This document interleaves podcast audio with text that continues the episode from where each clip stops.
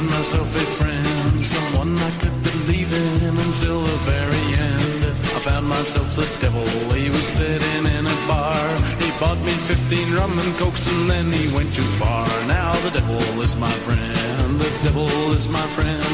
Wherever I go, the devil go, the devil is my friend. Guitar!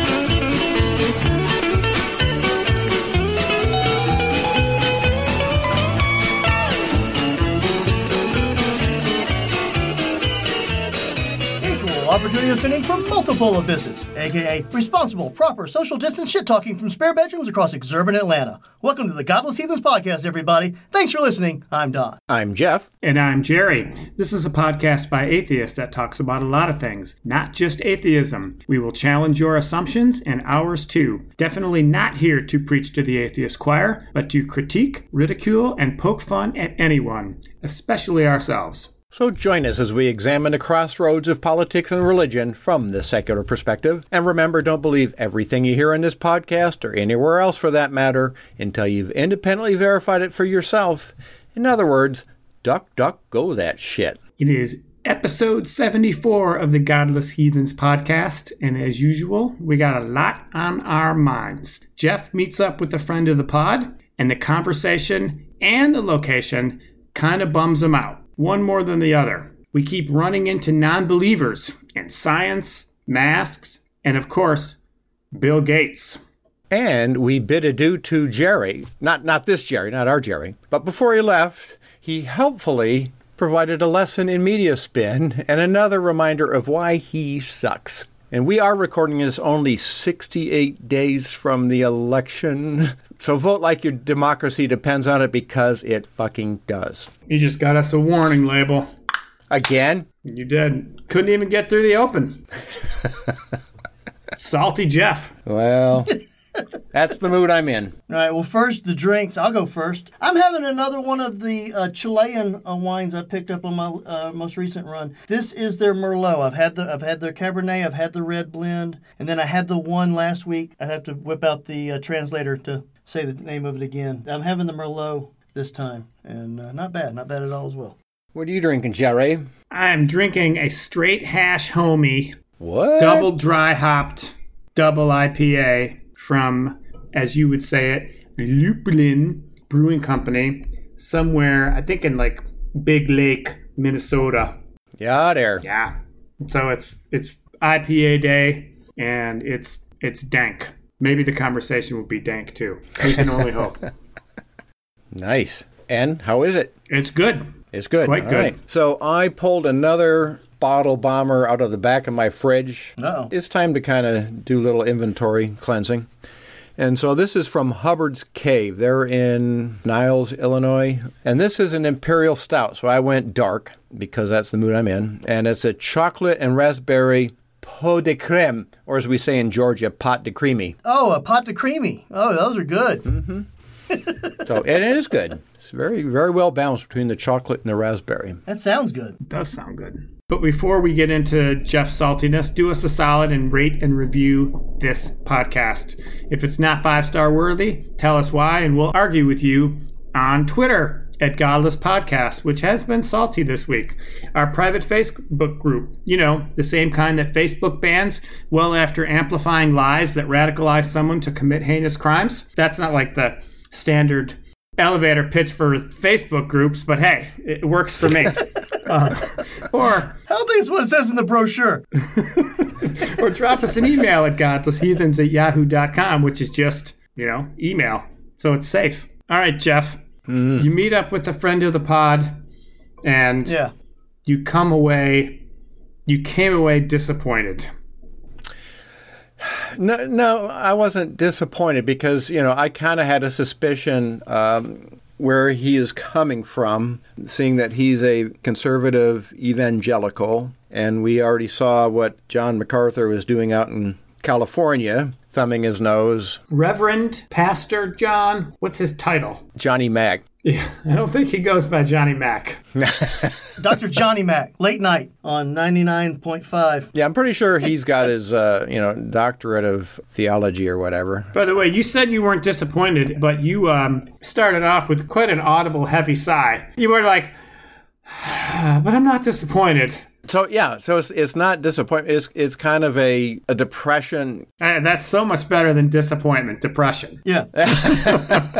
Was it more of a confirmation? Yeah, that's what I'm saying is, and you know, the environment that that we were in. Also, we met at a local brewery. Where- I was going to say, where'd you meet at? Yeah. What's it called, Jeff? It's called Dry County Brewing in Kennesaw, Georgia. Been there. So I've not been to, well, I've been to one other brewery that was outside the perimeter, Schoolhouse Brewing, and they were doing things safe. People that came in had to wear a mask unless you're at your distance table with your group drinking. Of course, it's kind of hard to drink through a mask. So, you know, they were doing things right. They had a nice outdoor space. But Dry County, I was kind of nervous going in because I knew that, you know, they're a much smaller facility. Wasn't sure how they were going to set it up. So you get there and you find out that masks are not required. I I think I was only one or two of one or two people that had a mask when I went up to order my beverage. Nobody else in there did. They did have an outdoor space where they had picnic tables set up, spaced apart, and then so where, where Tom and I sat was at a picnic table kind of diagonal, so we had kind of a six foot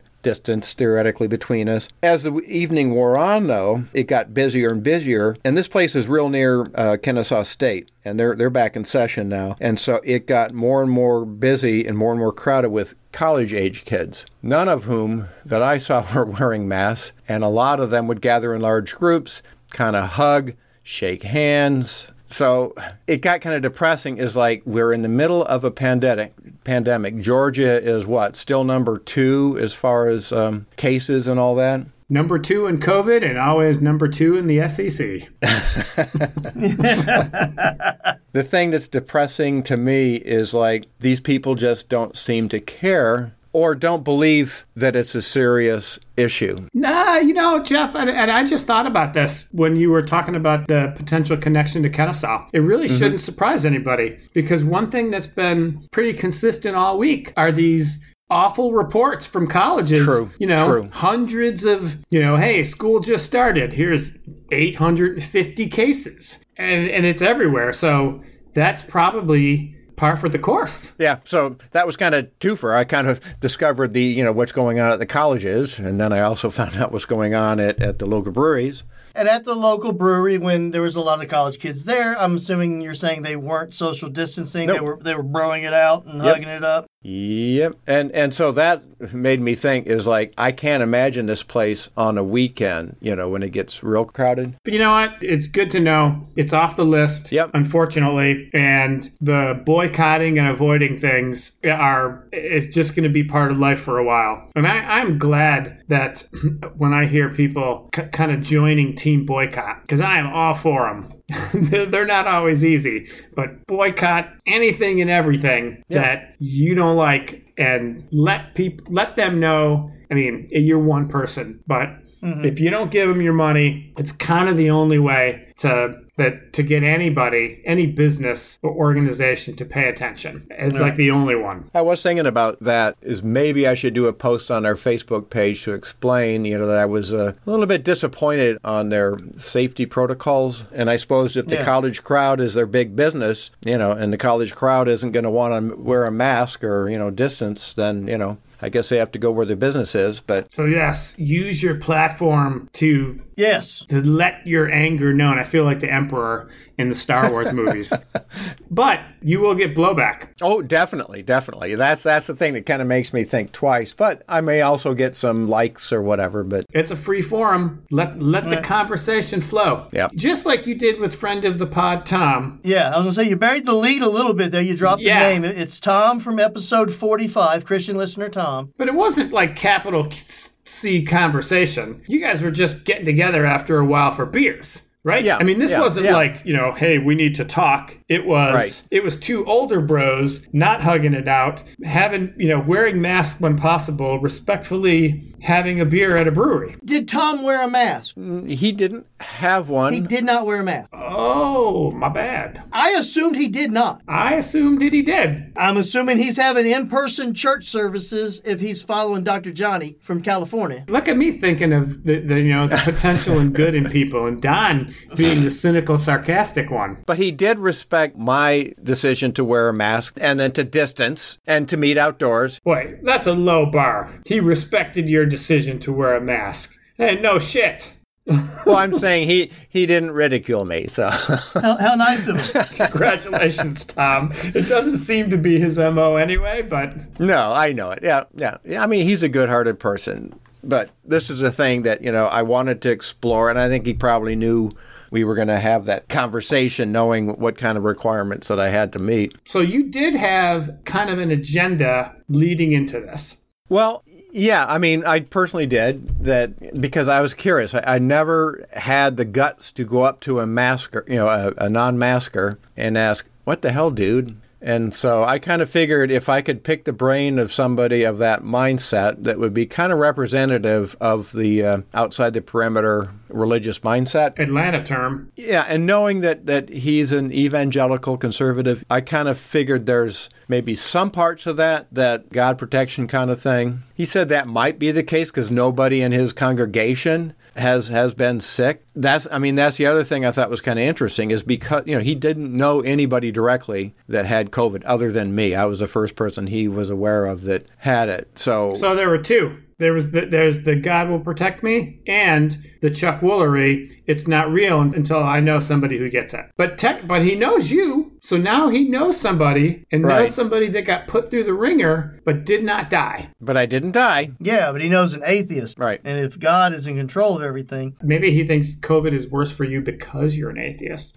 If you were a believer, it would have been easier. wouldn't have ever got it. And maybe you would Coulda. have even been asymptomatic. Jeff, you were COVID before COVID was cool.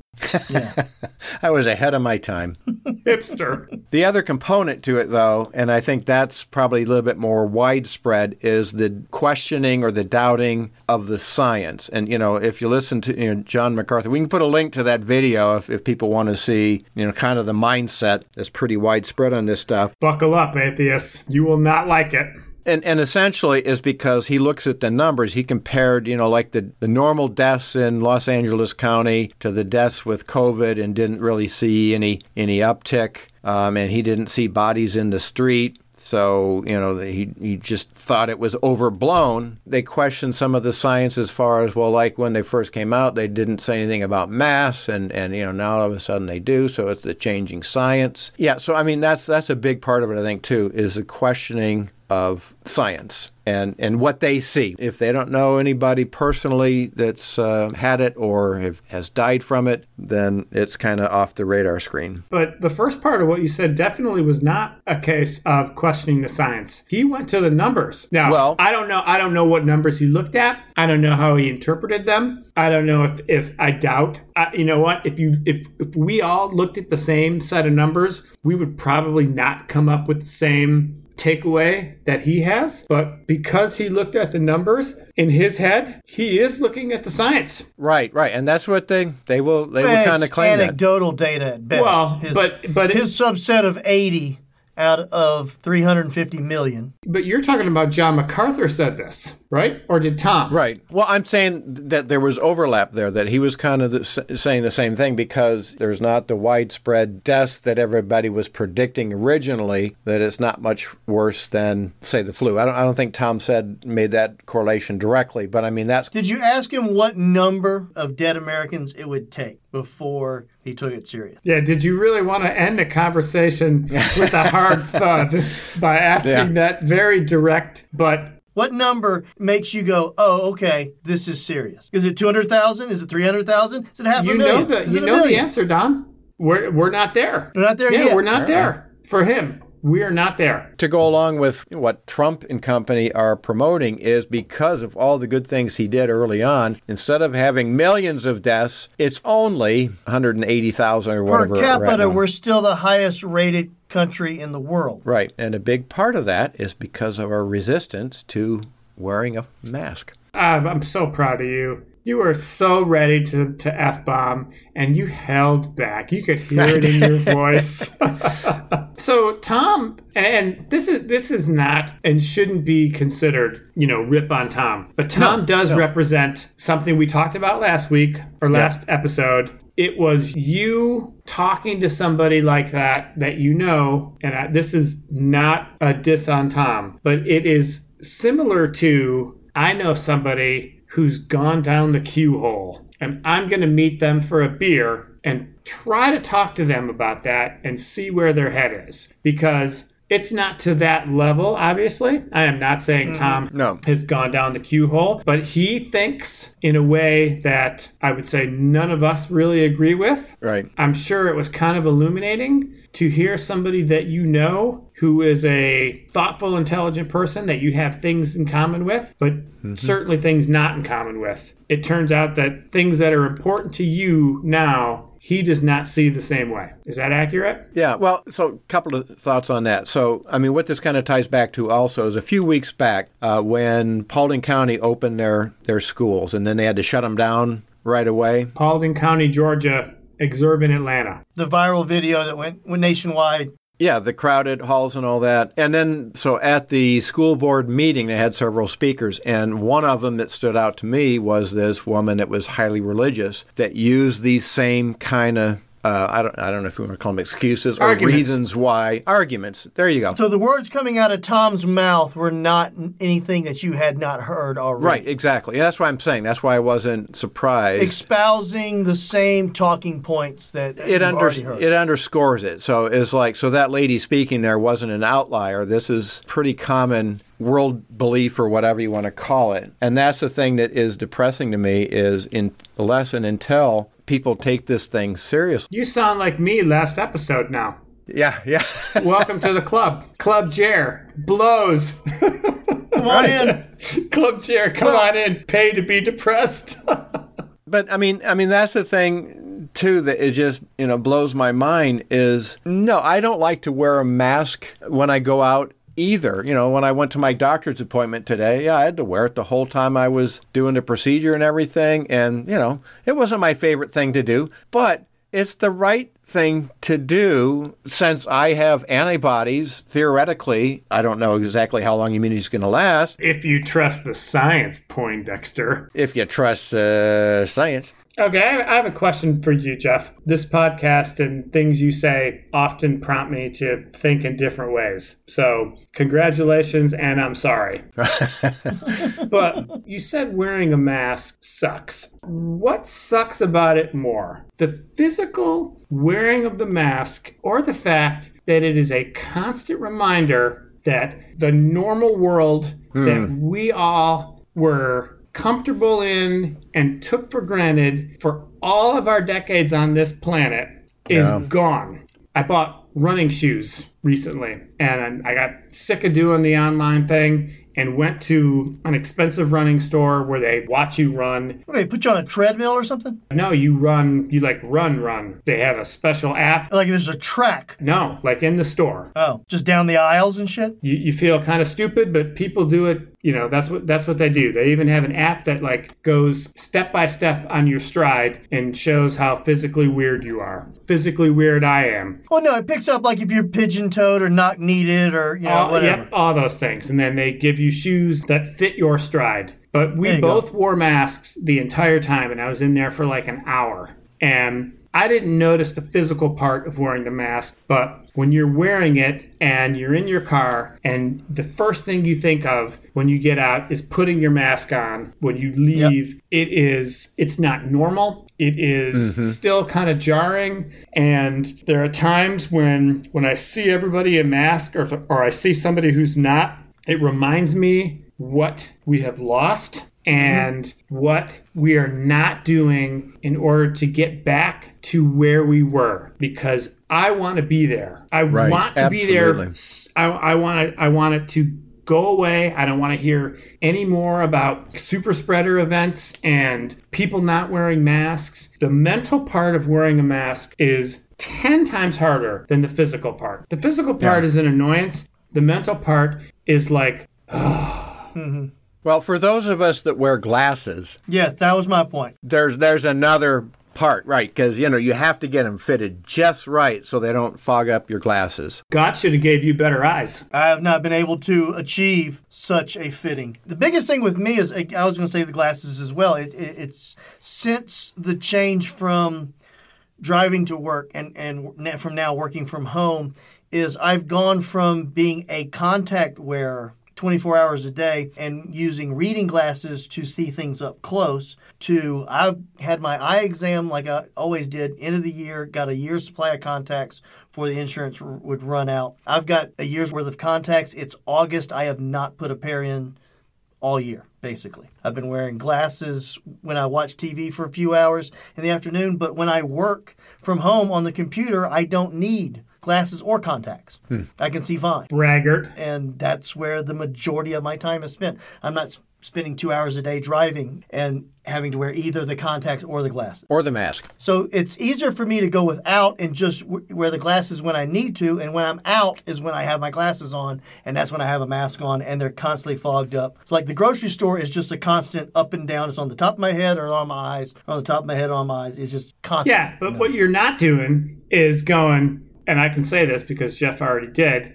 Fuck it. I'm not wearing a mask because I'm Yeah. tired of my glasses being fogged up.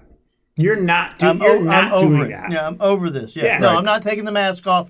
I'm I'm wearing the mask full time and and taking the glasses off when I don't need them in the grocery store or wherever I happen to be at. But I, I totally agree with you on the psychological effect that that has on us, especially, and, and I think that's the thing that kind of hit me hard, um, you know, with last night's uh, uh, conversation and what I experienced there of the you know the people not wearing masks is like this is going to just extend the need to for me to wear a mask and for me not to be able to uh, hang out with my family without a mask on. You know, you people are the ones that are extending this thing. These are the people that when a vaccine does come out and there's all kinds of questions marks there, you know, because if Trump is interfering with the FDA, he's interfering with the CDC. You don't know what's going on behind the scenes with these pharmaceutical companies. So there's truly some questions on how the vaccine is going to come out, how many people are going to actually take it, how many anti-vaxxers. If there will be a vaccine, but that's another episode. Right. Yeah, but that's but that's my point is let's say uh, uh, an effective vaccine comes out. It's safe and it's effective and it's available. There's going to be a lot of people that are going to not take it. The people that think Bill Gates put a uh, a microchip or something in there in the needle. If that's the case, you're not going to build up to the necessary herd immunity to get back to normal, to get back to where we don't have to wear a mask when we go out. Well, no, you will. You it just won't be here because people in other parts of, of the world. Oh, great. Yeah. Thanks for the up with people interlude on that.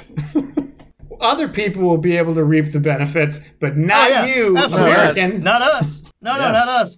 Because the world over will it's more than 60% will take the vaccine. The, the world for the most part will have herd immunity and, and there will be little hot pockets like us in Brazil Hot and, pockets. and a couple other places. there is going to be a story where the travel industry lobby, the domestic travel industry, went out of their way to not stop the pandemic so people in the US could only travel in the US. If Americans can't fly, they'll have to vacation here. And if they vacation here, that means money for us. America first. Well, they can't fly is because they can't fly out of the country. Exactly. It's not, it's not that you can't fly out of the country. You can. You can fly out of the country all you want. You just can't land anywhere. you have to turn around and come back. Fly the friendly skies, but just don't plan on stopping anywhere. Yeah, you heard the same thing I heard where because of the pandemic, worldwide travel is so down that the normal flu did not migrate like it normally does from the northern hemisphere to the southern hemisphere this last year. That is a recommendation for the daily episode. What on Absolutely. Tuesday? Yeah, it's like we're gonna have, we're still gonna have the COVID, but we're not gonna have the because it's not gonna come back nearly as bad as it normally does when it does come back, because it, it never really went to the to the southern hemisphere like like it normally does uh, uh, during a normal year. That was on that Daily Show podcast? Yeah, with Okay. Donald McNeil Jr. Tuesday's Listen to episode. that. I, yeah. Be- be- because of worldwide travel being so far down, not enough of the flu migrated from the northern hemisphere to the southern hemisphere on planes. So, like Australia, they're going through the winter while we're going through the summer. They did not have a really bad flu season coming into their into their winter. If it continues with the way travel is now, we're not going to have the flu season we normally have coming up. I still would get a flu shot. I'm planning I would on still getting a too, flu yeah. shot. Uh, sure you would, science Rec- believer. recommendation number two, the flu shot. But yes, uh, but but they're saying that the, the numbers will be down this year. Tom, back to Tom. Yes. Yes, We're plenty of minutes in, and we still haven't even actually touched on the conversation. you've buried the lead. Well, we buried it for him. Like we were there with like backhoes throwing stuff on him, and then at the end going, "Hey, Hydraulically, right, giant mining shovels," and then, "Hey, Jeff, why How did haven't we you? get Why here?" haven't you talked?" I think we've kind of covered the mindset behind why he's not a big believer in mass. right. We want to get to the actual conversation now, though. yeah. What you talked to him about? What was your reply though to him? Well, you know, I, I tried to come back somewhat about, you know, that that there's asymptomatic people that you don't know if you are carrying. So you tried to science him, I tried to science it. and, but and you know what? I can cut to the chase. It didn't work. there was no movement of the ball that I could tell. He didn't go out and put a mask on. he doesn't believe in your science. Mm. No, right, right. And well, you know, he believes in just like John MacArthur believes in the science that, that they find. He, he believes that the government is using this as a tool to shut down Christianity in America. Oh, does he? You haven't said that, but does he? No, That's what Johnny Mac says. Ah, well, that's what MacArthur, right, right. That, that's Johnny Mac's line. Yeah. Well, like I said, we didn't cover the full spectrum, you know, bit by bit. We'll put both videos. There's two videos of him. One with the with the girl interviewing him, and the other one where he's just talking to his congregation. I think we've already posted that one, but I'll I'll post both of those to this episode's. yeah, make sure you wear a helmet when you're listening. No, make sure you're not mm-hmm. around small children because you're gonna swear. Yeah. So, not to like second guess your approach, but did you honestly think that anything you said would sway him? No, I didn't have that expectation because other topics we've touched on before. And, you know, one of the other topics that we did broach after this was we went into abortion. Oh, I'm sure that one went so much better. Oh yeah, The common ground there is just as far apart as COVID. it's always nice to end on something light right. and airy. Hey, did, did you get into the presidential election afterwards and then just, you know, have like a light beer because there was so much frivolity? Did you bring up how his DD condoned slavery? yeah, just, just at the No. end. Hey, by the way, But slavery. when, when we get him back on the pod, if we will come back on. if, if he um, comes yeah, back, it should be next week. All right. yeah, So- or two weeks. So I mean, I mean, the interesting thing to me also was the abortion conversation is like so. You know, there's this strong drive with all the evangelicals, and that's why I'm not picking on him. is is, is widespread. But that you is his one issue. That's why he. That's most Christians' one issue. It is the third rail that they cannot go against and vote for anybody For, with a D right, next to their because name. because Biden um, believes in abortion up to birth. Oh, time the fuck out. Uh, yeah. Oh, oh, I'm sorry. He is saying that. Yes. Okay. Oh, I thought for a second you were you were like parroting that, and I was about to jump through the mic. No, Not no, my bad. I'm, I'm, I'm, I'm saying Right, that's gotcha. the evangelical Totally. mantra. I mean, that was if you listen to any of the, the clips from the Trump. why? No, no, no. We're, why would you? I'm saying little clips. That's a huge thing with them, and they keep making that same kind of thing about up till birth, live birth, and you can kill the baby, murder. Oh, come on. That you can change your mind literally, you know, after the epidural, the baby's half out. One more push, Miss Johnson. You know what? Yeah, I don't think motherhood really suits me. Nah, let's kill it. And the doctor will go, okay. to me that underscores so like where are you getting your information and and that's where the big disconnect is That's the disconnect. There's like a hundred of them. that's kind of the common thread same thing on the virus so you're all about saving the life of you know the fetus or whatever but people that you're walking around with there's a high potential that you know you might affect their health by not wearing a mask. You don't know if you're carrying the, the disease or not. So, by not wearing a mask, you could kill a living human being, and not just an elderly. I mean, that's kind of the thing, too. And it could be five steps down the line. It, it, it, doesn't have to be, oh, I hugged her at church on Sunday. You could have hugged somebody at church on Sunday who had lunch on, with somebody on Tuesday. Down the line, five people later, somebody died. Right. And you have no idea. And that's the point I tried to get across is with the high level of asymptomatic is you'll never know and you know you might have affected somebody that you know wasn't even in your circle of friend that has died because of something that you did. His 80 people not p- testing positive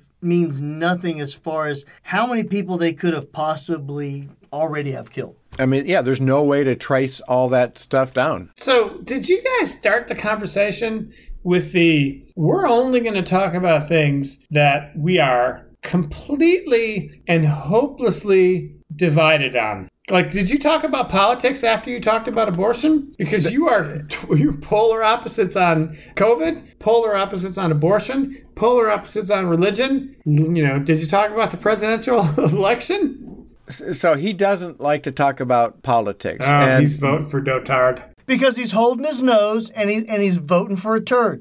Okay, so I asked him that point blank, you know, mm. just to get oh. it get it out there, you know, and then okay. we would move off of politics. But he doesn't know who he's going to vote for. But you know, the implication to me is, you know, he's certainly not voting for Biden because Biden allows abortions, and you know, he does have qualms with Dotard. So you know, what he did last time, I think, was he didn't vote, right? I think that's what he said last time. Is that for the yes, presidential he, candidate anyway? He ended up yeah. not voting. No, yeah. he but but he's he is okay with him with Dotard. When we talk yep. to him, I'll say the same thing. He is okay with them. He, he's okay with the policies. No, no, that's it though. He's getting the conservative judges in the seat to the lifetime appointment. You don't get to split hairs with this guy about I'd like this but not that. Right. It's not a menu. No, absolutely not. If you are not if you're not voting for Biden, you are with him. Yeah. There is mm-hmm. no there is no middle ground.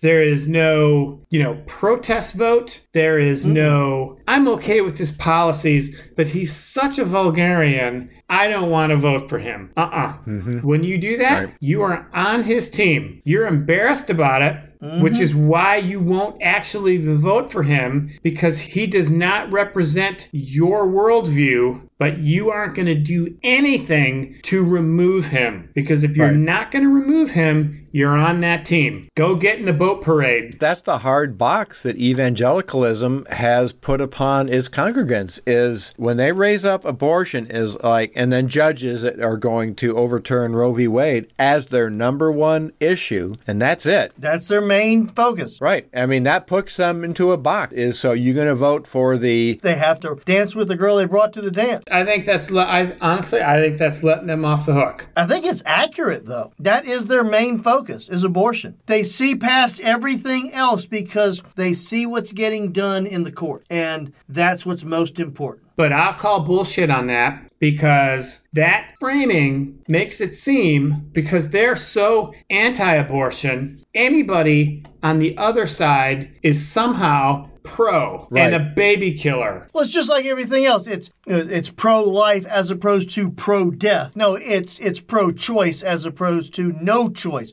You know what I'm saying? I, I do I do know what you're saying, and I agree with it. But there are also many ways, many ways to prevent abortion, and they involve sexual and reproductive education. That's science, and you've lost him on page one. Abstinence only education is the only thing that they'll go exactly. For. That's that's true. Big time. And, and that's their that's their Achilles, uh, another Achilles heel. Right, because otherwise you're promoting promiscuity. So if you tell them how to do it, they'll do it. No, they're gonna do it. They're gonna figure it out, but they're gonna go in with bad advice. The best way right. to not have to to not have abortions is to have fewer situations where somebody might actually have to think about it. Educated children. And if you're so anti abortion, you're not very pro family planning. You're not no. very pro take care of the kid once it's born. You're not pro child care. You're not pro successful public schools. No one is pro abortion. They're pro the option. On that particular issue, you've got two groups coming at one particular topic from completely different angles, and they're trying to juxtapose their opponent diametrically opposed to them, and they're not. They're coming at it from a different angle. They're not exactly coming at it from a, a completely opposite angle that you are in both instances. Yeah, I mean, one of the points that Tom made was Planned Parenthood makes most of their profit from abortions. They sell spare parts.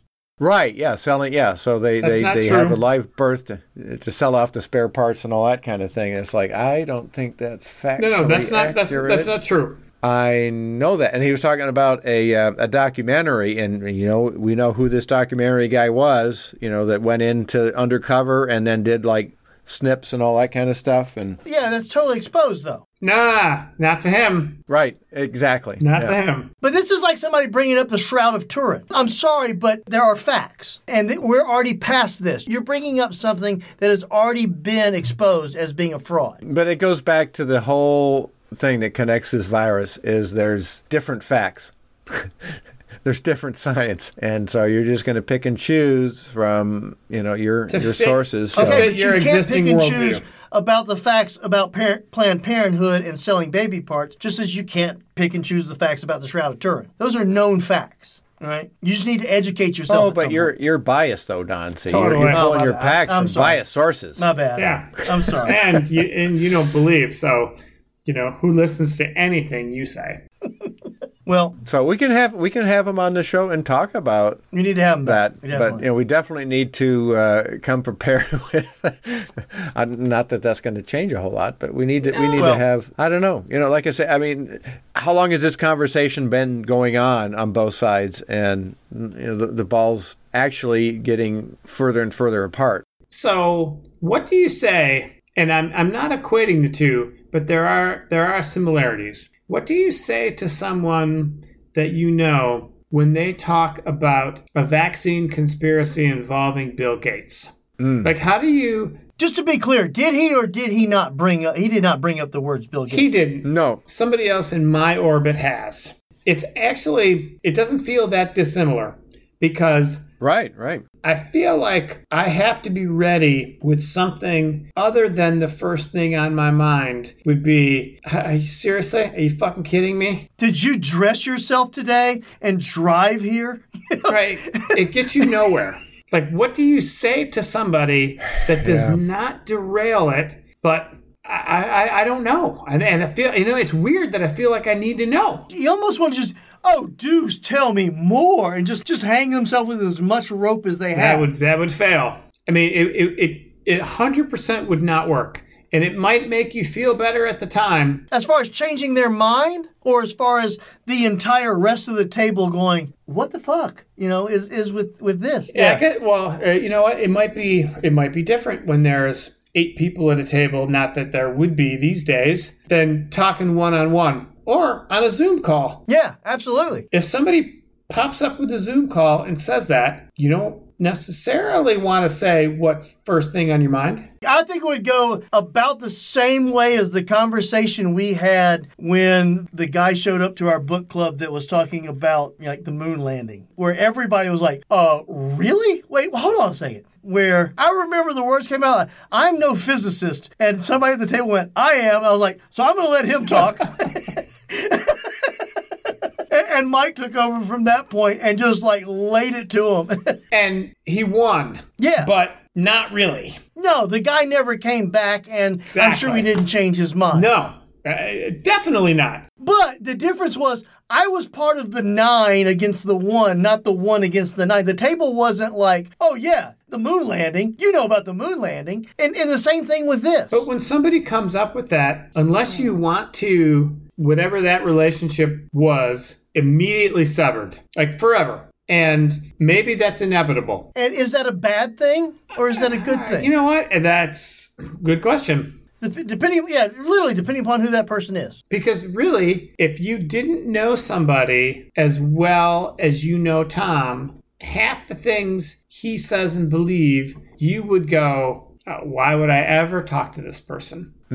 There's a special thing between the two of them because they met because Tom started a group to bring people together that disagreed about things to talk about it. And that's how they met each other. So it, it wasn't like they, they were friends or they met somehow by perchance or, you know, grew up together, whatever, and just happened to be diametrically opposed to one another. The whole dynamic of, of Tom's meetup group was it's going to be theists and atheists coming together and having conversations between the two of them. Yeah, and to me, I thought that was an interesting concept. Yeah. They met each other knowing that they were opposite sides of the same coin. But yeah, I mean, what kind of piqued my curiosity too is this, my father was always a very conservative evangelical, but I couldn't dig deep into, you know, questioning his beliefs and pushing back on it. But Tom, I felt comfortable doing that with, you know, and then he also the other direction. To me, that's an interesting and a profitable conversation is, you know, so that way you can kind of get inside their heads to see why they believe what they believe. Not that you're going to change them. But there are things that are in common, though. Yes, you, right. You right. meet at a brewery and, you know, similar socioeconomic, just not on certain things. Hard nose Right. on certain things, both ways. Right. And not rude about it, not disqualifying. It's not easy to maintain friendships like that. We had one years back with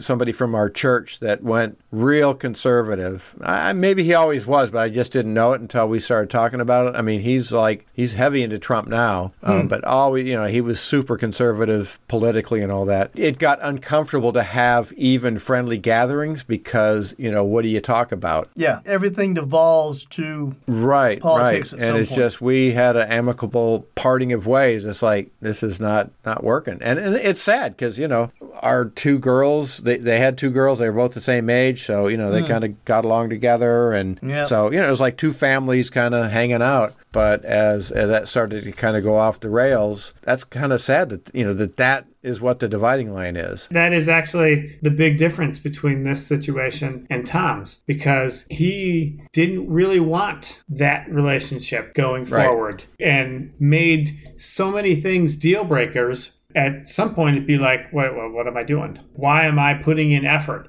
Both of you guys, and not that it's work, but, you know, to reach across these divides and go away still talking to one another. He may he may think differently after this podcast, but I hope not. yeah, I, I totally hope that too. But I think they both enjoy having these conversations with people that look at things from a different perspective. but you're not calling each other names. They're both unique in, in that perspective. Right, and- and, that, you know- they actually enjoy talking to somebody and kind of picking their brain. that Right, comes right. at things from a different angle. Yeah, yeah. Why you believe what you believe? It's because, like, you know, my, my sister and I disagree theologically and politically, and so we kind of avoid those kind of hard conversations. And it's kind of sad, you know. Uh, it would be kind of interesting to do that, but I don't want to risk our relationship either. You know, it's one thing Yeah. to risk a If you friendship. lost it's Tom's another.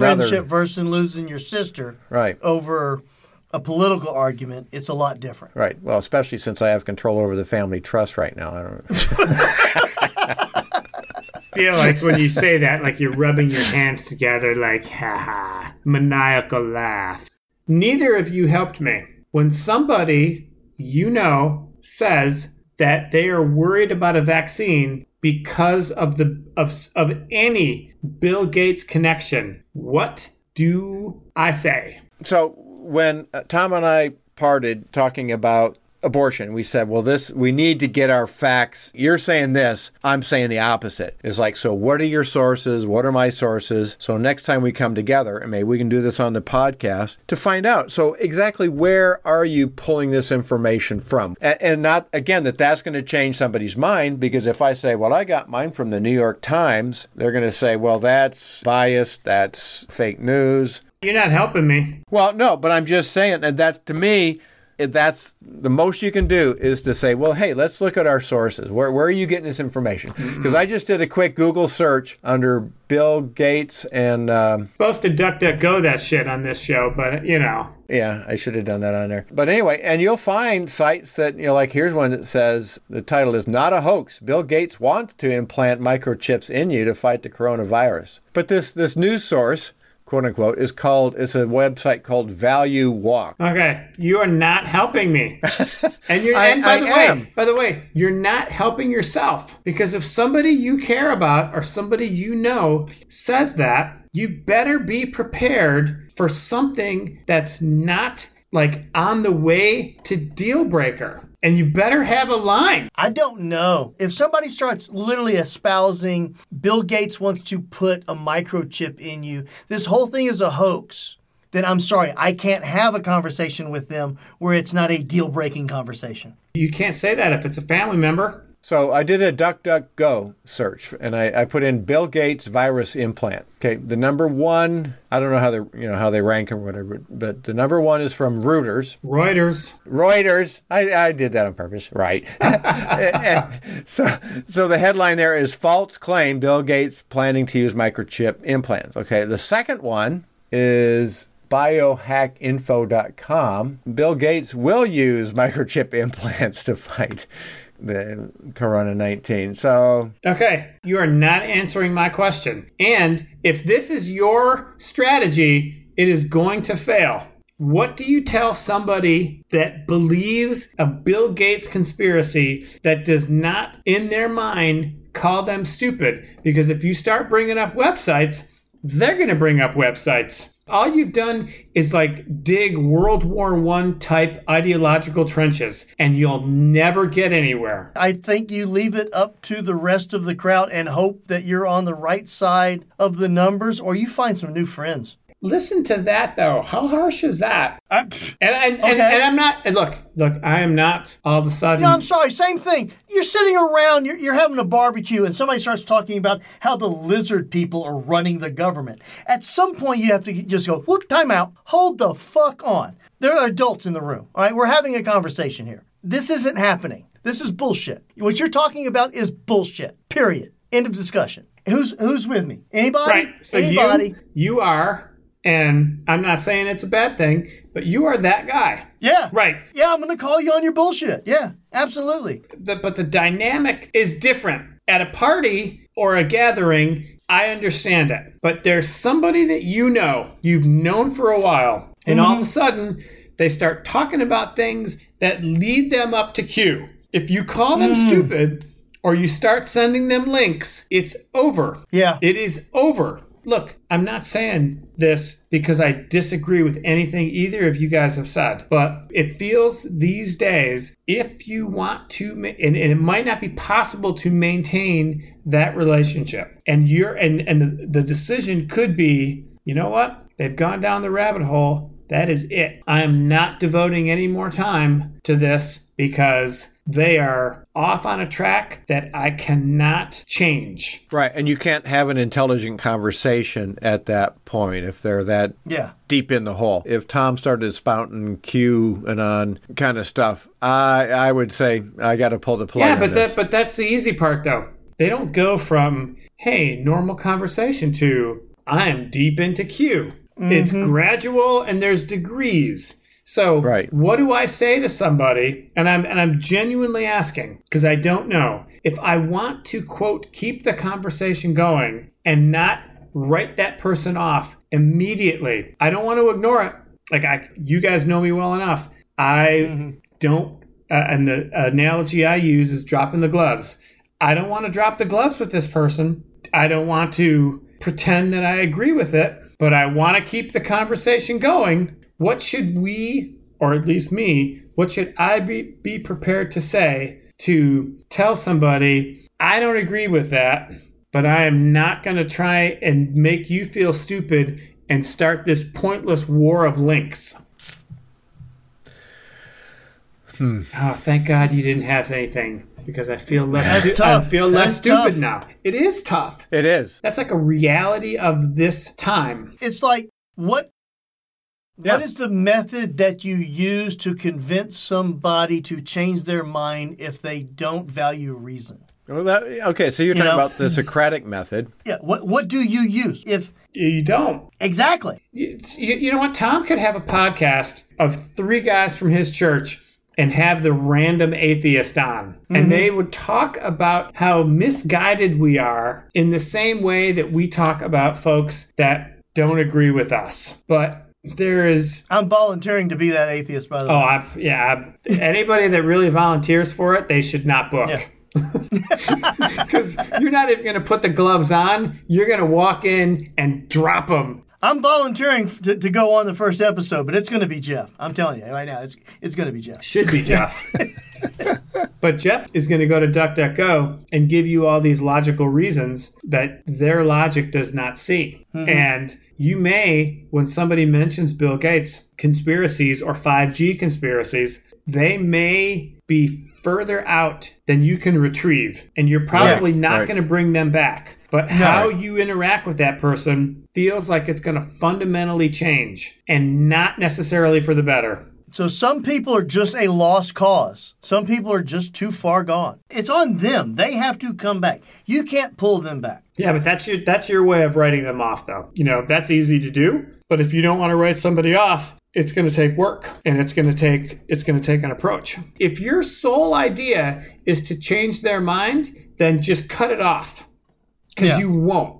But if you're You have going to no have a relationship with that person, you're going to have to either throw things out which is ultimately unsatisfying because if you have a relationship where they're like I can't talk about that with this person, eventually it, it's going to run its course. Even if you plant a seed in somebody like that, if they work and live in a group of people that are in, in that mindset, it's not going to take purchase. So, what I was going to suggest is the only method that I can see that has a chance, and I don't know if it's going to be productive at all, is a Socratic method. But when you say have a chance, have a chance to do what? To at least make them think critically about, Then you failed. no, Yeah, there's two things here. You can either keep the relationship or you can change their mind. Because if, if to keep the relationship, you're going to you think you're going to change their mind, So, have you watched the, the videos from Anthony Magnabosco? I know, I know Don has. Have you, Jerry? I have not. Okay, so you should watch him. I mean, what he's very laid back in what he's doing. He's not threatening at all. He's not trying to convince anybody of anything. He's just asking them questions. What is he talking about, and what side does he represent? He stops people and talks to them about beliefs that they have. Whatever belief they have, it may be they may believe in karma. They may, you know, or whatever. Mostly it's religious beliefs, but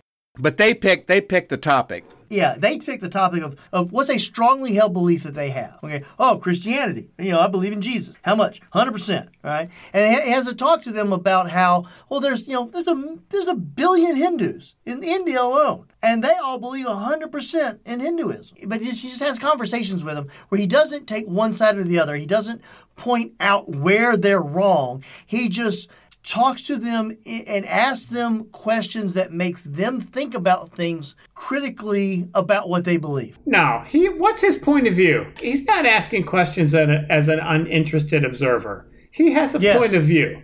He basically No. he, he doesn't. No, he's, he's taking he's uh, taking a. I'm- I'm what, saying what his personal beliefs are are irrelevant to. He's asking them about their beliefs and how they came to believe them, why they believe them so strongly. I get it, but why is he asking these questions? Well, at the end of the conversations, a lot of times their 100% is now at like 65% or 70%. He's not doing this as a, and maybe he is, but I don't think he's doing it as an academic exercise. He is. do- Yeah, he is. for the most part, yeah. It's, Yes. it's street epistemology. Okay. It's having it's having conversations with people where you ask them a series of questions. right, but he doesn't. He he has no point of view himself. In the conversation, no. No. He does And have a point of, of view. course he Obviously, does. he's a human. But in the conversation, no, he does not. Absolutely And he if you ask him about Absolutely it, he'll he tell you what his what what his is. But that's not what the conversation. I don't- I don't buy that at all. Is about you and your your beliefs and how you came to believe them and why you believe them as strongly as you do. Nope.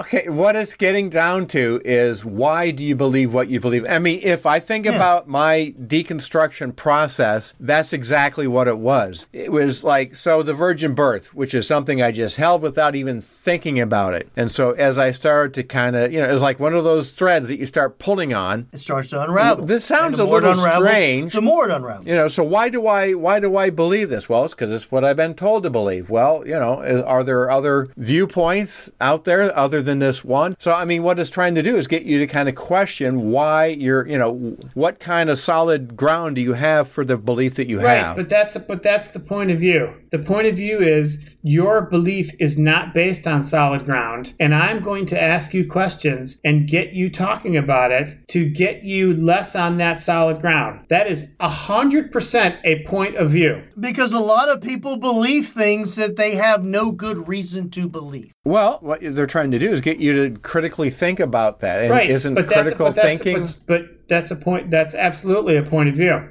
Right? Is he an atheist? Yes. yes. Why did it take five minutes for you guys to say he was an atheist? Well, why does that matter? Hundred percent matters. He's not out to con- Like hell, he's not. He's just having these random conversations. He's just having critical conversations with people about their strongly held beliefs. And they pick whatever that strongly held belief is. Right. And that belief may be literally belief in Christianity or belief in karma or belief in. All things that atheists don't believe in. yes. Okay, but is Christianity built, uh, you know, built on solid facts? Nobody, no, at no time would anybody on this podcast ever say that.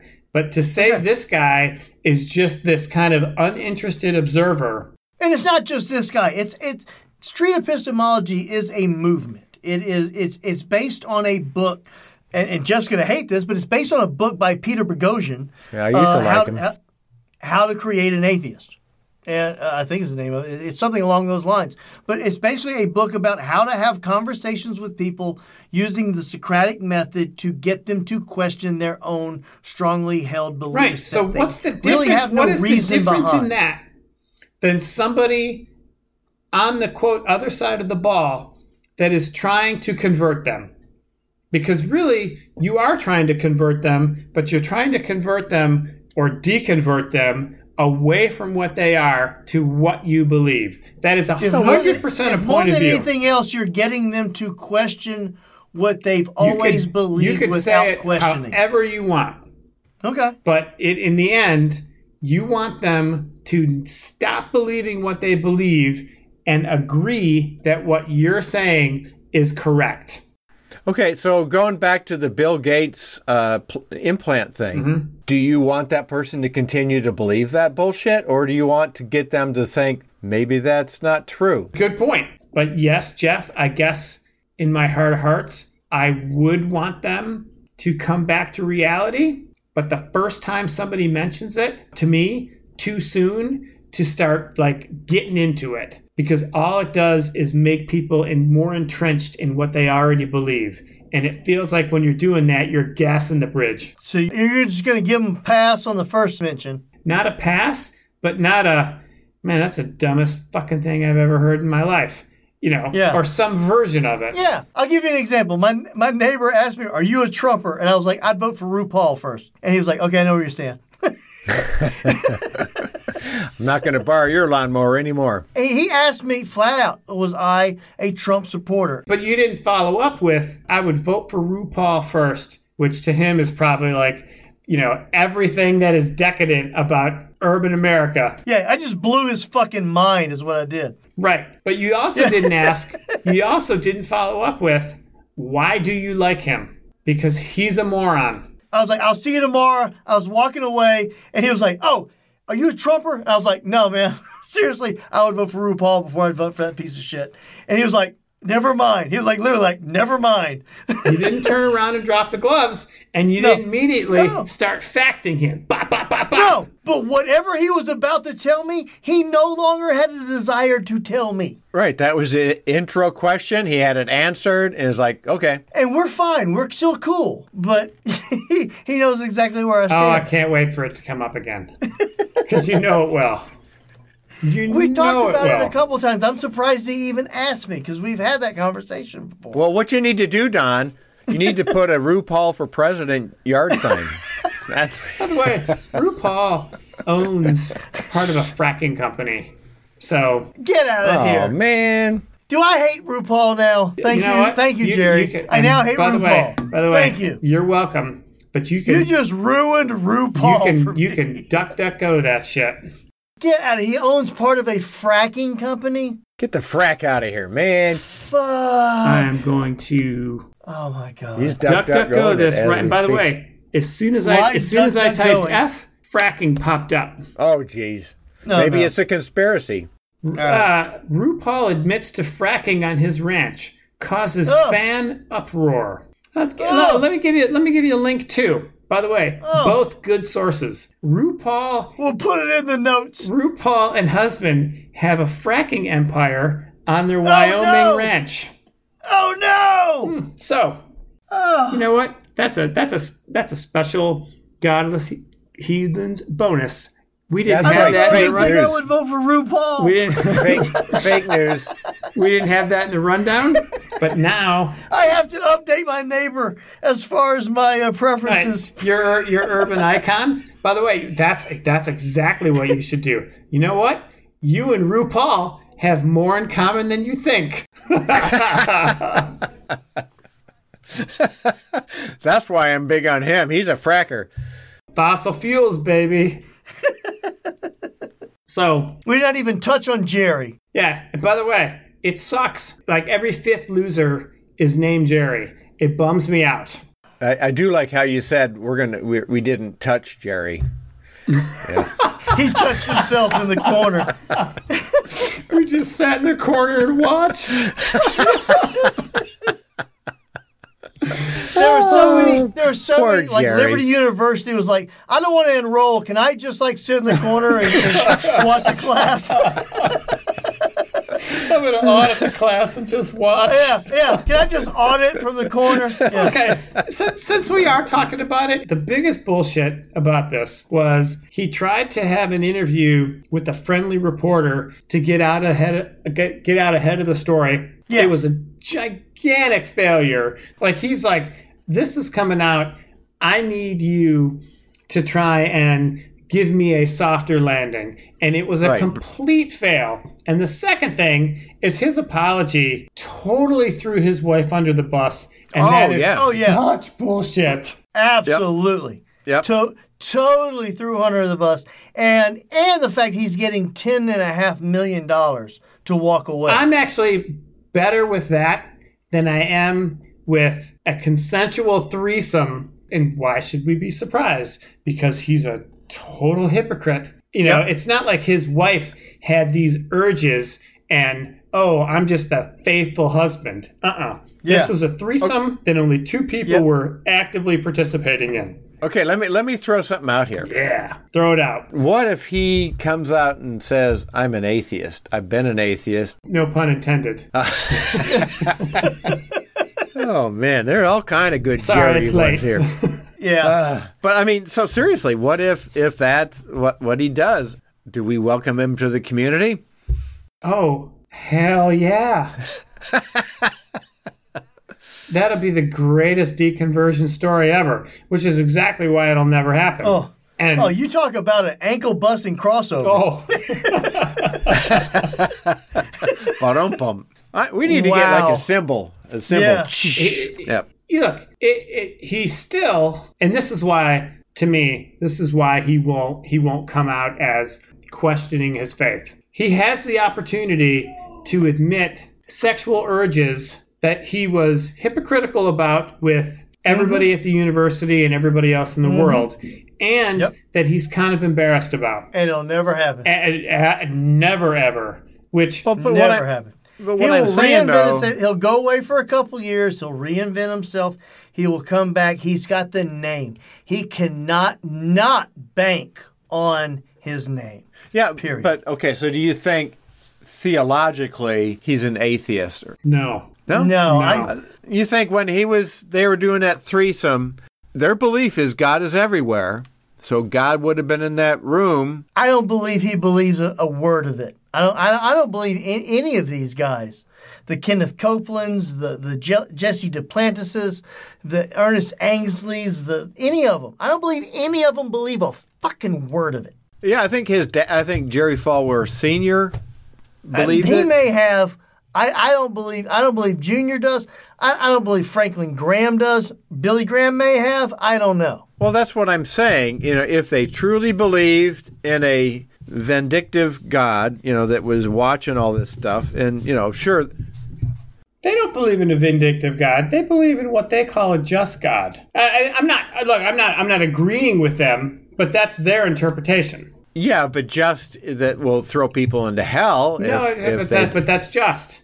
That's not just to you. Right. That's just to Right. them. That's Right. the, because tho- those Yeah, are the, yours those are is the not to rules ask as they why. see them. yeah, and I understand also the evangelicals believe in you know if they come back to God on their knees and pray for forgiveness, He's going to forgive them over Well, and over and over and Totally. over. Totally.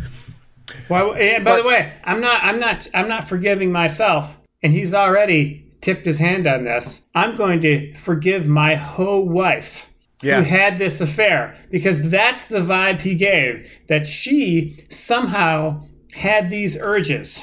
And by the way, she's a 50 something year old woman and a 20 something year old dude, and my husband's okay with it, and he's just going to sit in the corner and we're all going to be happy? That, that sounds like a success. And they introduced him to the President of the United States. Absolutely. Well, who's another dickwad? Mr. President, this is the young gentleman that's boning my wife. Young gentleman boning my wife that I watch. This is the President of the United States. Oh, very nice to meet you, very. Dotard aside, none of the three people did anything wrong. No! No, Right. Con- It was- consenting Who gives a adults. So, shit? he's, so the That- fact that he's not a thing. dickwad, when you introduce No. him to the president, it's not because the president is of low morals. No! It, he is like I, I'm not. I'm not defending Dotard, but you had three people, from everything we know at least, were in a consensual relationship where everybody got what they wanted.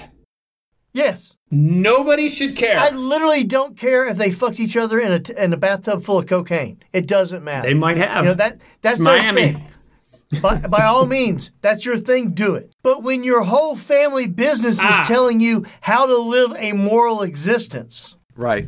that's what makes a difference. It's not the act, and it's not the fact that he did a three way. It's the fact No. that he preached something else, that he Right. held his school to he another said standard. one thing and lived Exactly. by Right. another standard. In his, Yes, absolutely. he, he presented himself as the paragon of moral virtue. Yep. And Yep. and look down, you could still be the paragon of moral virtue, but you can't look down on people for doing things that you went way past. oh yeah. Way Oh, yeah. past. Oh, Oh yeah.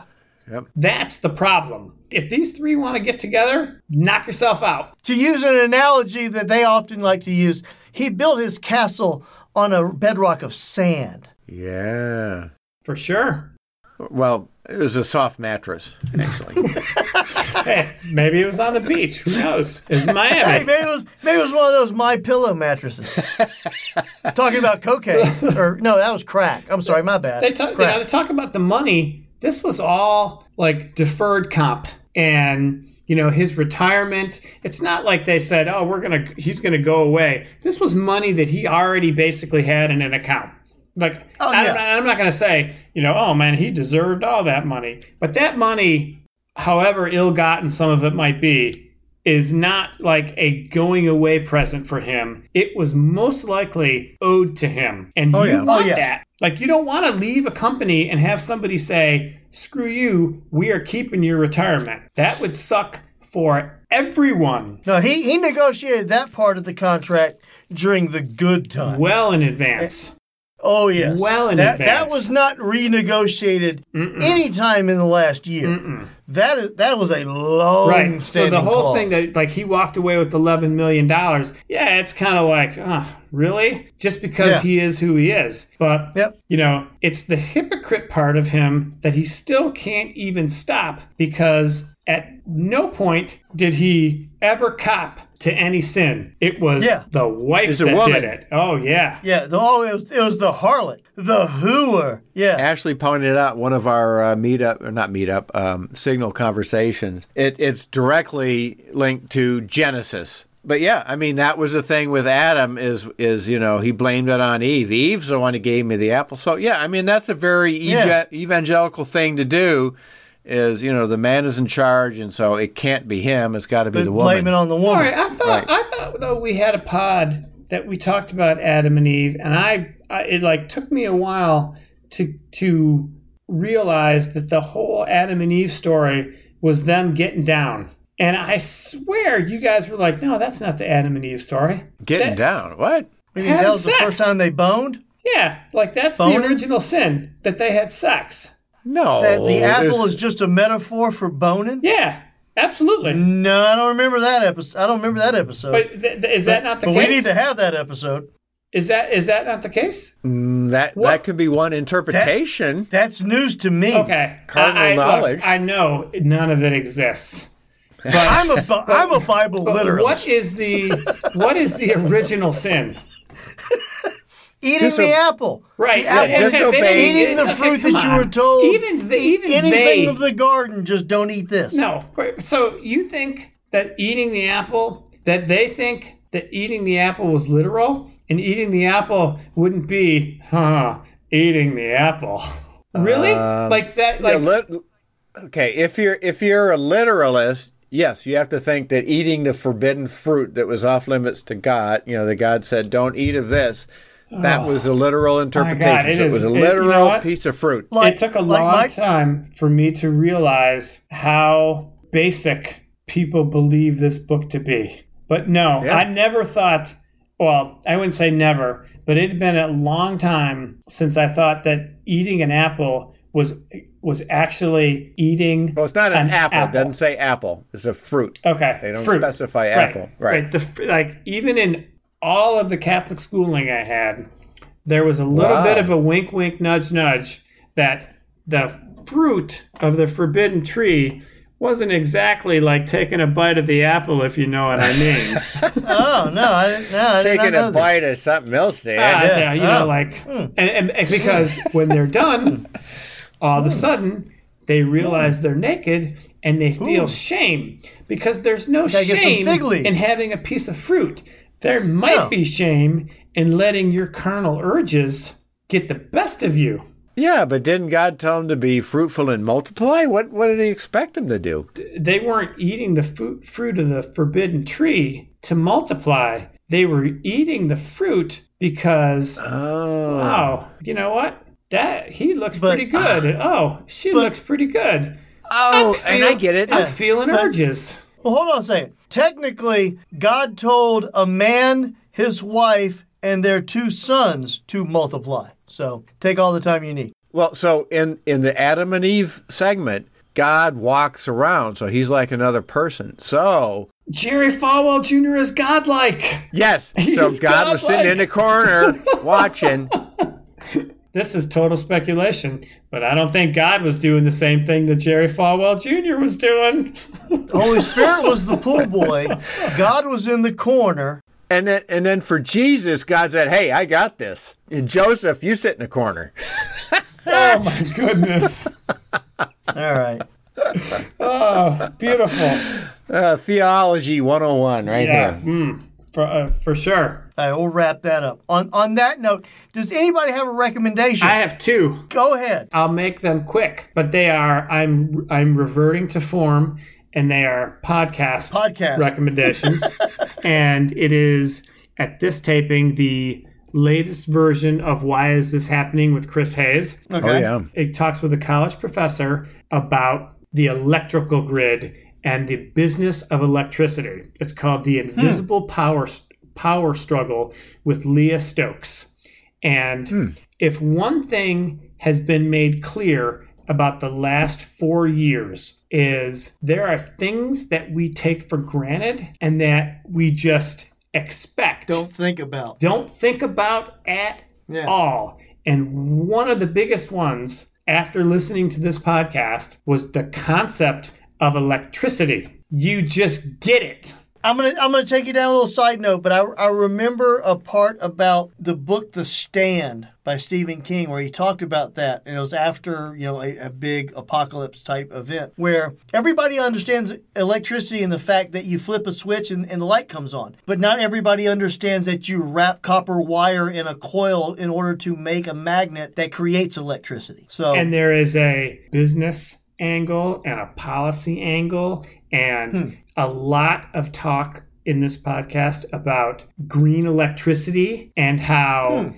entrenched business interests and political interests are stopping us from doing things that will stem the tide of global warming. But it really made me think about something super basic. And one of the biggest things about it is you do not have a choice. Hmm. Nowhere you Right. go do you have a choice. Yep, it's And monopolies. eventually, Wow.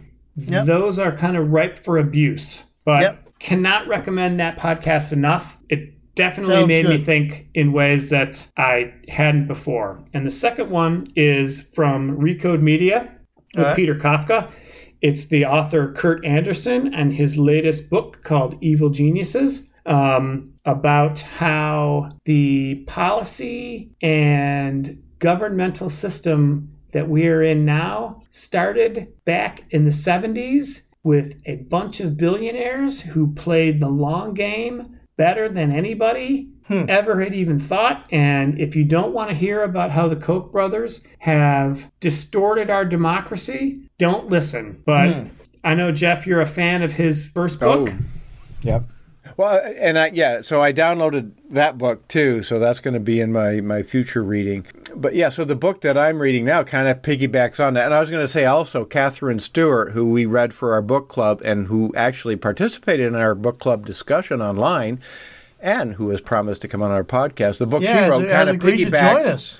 Yeah. Um, yeah, it piggybacks kind of on what it sounds like the evil geniuses is about, but it, you know, but she talks about how the Christian, the Christian right, kind of co-opted into that whole movement. The new right, I guess, is I think that's a term she uses. And then the book that I just finished, I think I might have mentioned earlier, but I just finished, and I highly, highly recommend it. it. Is called "How the South Won the Civil War." Oligarchy, democracy, and the continuing fight for the soul of America. Like we talked about earlier, is it is a fight right now, the next election, about our democracy. But what's interesting is like I didn't really make these connections before. Is is like the same kind of uh, mindset that the South had as far as hierarchy and oligarchy, as far as the the rich white people being in charge. Uh, when the West was expanded, that same kind of mindset shifted out there, and that's been influencing our politics ever since. That kind of independent, you know, libertarian kind of, but there's still a hier- hierarchical kind of mindset to that. I highly suggest that if you want a good lesson about where we're at and what actually this next election is about. Nice. And I had a, a really nice recommendation, but unfortunately Jeff's dog ate it. So I, I, I got nothing this time. So he eats anything that you put out that looks like food. funny, funny little story. We got together last weekend for uh, a, a Atlanta United game uh, that where they were playing with no fans, and and we all got together. at Jeff's socially distanced in the driveway and, and, watched the game on the big screen. And I had like a, a half a pound of, of, of beef and a half a pound of chicken and some shrimp and brought it inside because the flies were a little bit too crazy before we got the grill going. And somebody let the dogs in. And apparently they don't like shrimp because I had some shrimp left over. but they, they literally ate through every bit of my, my raw beef and chicken. So we, uh, now Katie had some had some chicken she'd been marinating all day that I that I cut up and put in there with the shrimp. And it was, it was really good. But yeah, I was just giving Jeff a hard time. Yeah, he definitely. Yeah, he's an opportunist. If he sees it, he's gonna even. Yeah, you had barley. it in the sink, sitting down. Yeah, barley. Yeah, sitting Yeah, down the in little the sink. dog, I don't think could have reached up into the sink and got it. no, yeah. and, and of course he didn't toss any plate. No, know, I'm sure he didn't flip down. any big chunks of, of cow Right. over his shoulder. yeah, If to find you out some if, too, son. if, yeah. if Coco likes shrimp or not. You know, yeah, no, selfish. All right. Well, on that note, we'll see y'all in two weeks. All right. Good night. Ciao.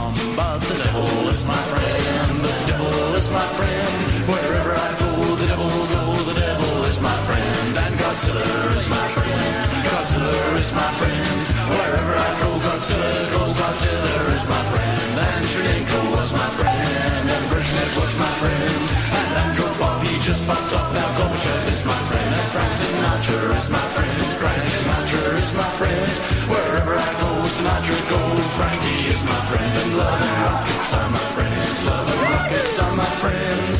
David, of them round the bend. And the Queen is my friend. And is my friend. And you know what I mean? Well, someone met at a party and the devil is my friend. And the devil is my friend.